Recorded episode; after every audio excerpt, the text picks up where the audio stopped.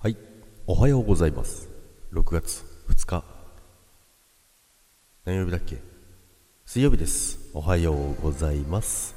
はい、今日もよろしくお願いいたします。6月2日の水曜日でございます。え、水曜日ですよね、今日。水曜日ですよね？はい。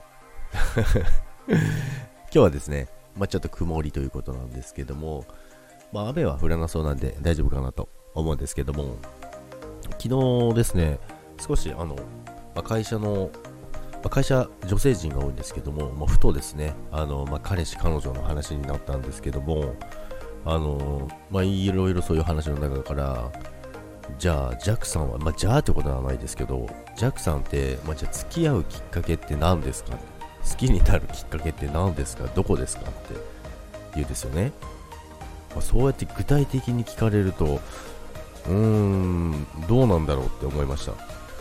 具体そんなに具体的にその聞かれることがなかったんで、なので、まあ、だから付き合うきっかけはとかって言われたんですけども、冷静に考えると、いやもうここはこうだとこうなんですよっていうところってないなって思いました。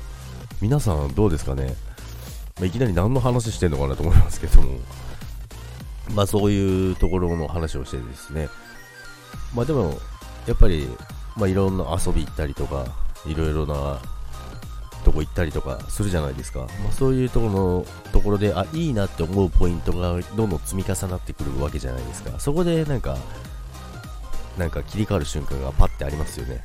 あ付き合いたいなとかずっと一緒にいたいなとかっていう時があると思うんですよね。だからなんかいきなりスイッチが入るって感じではないと思うんですけど、まあ、いきなりスイッチ入る時もありますけどね。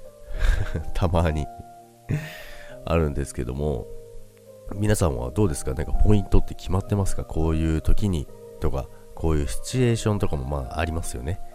まあなので、ふとね、昨日そういう会話があったので、ジャックはその聞かれて、あうーんってなったんで、皆さんはなんか具体的なポイントあるのかなと思いまして、ちょっとジャックもあの考えてみます。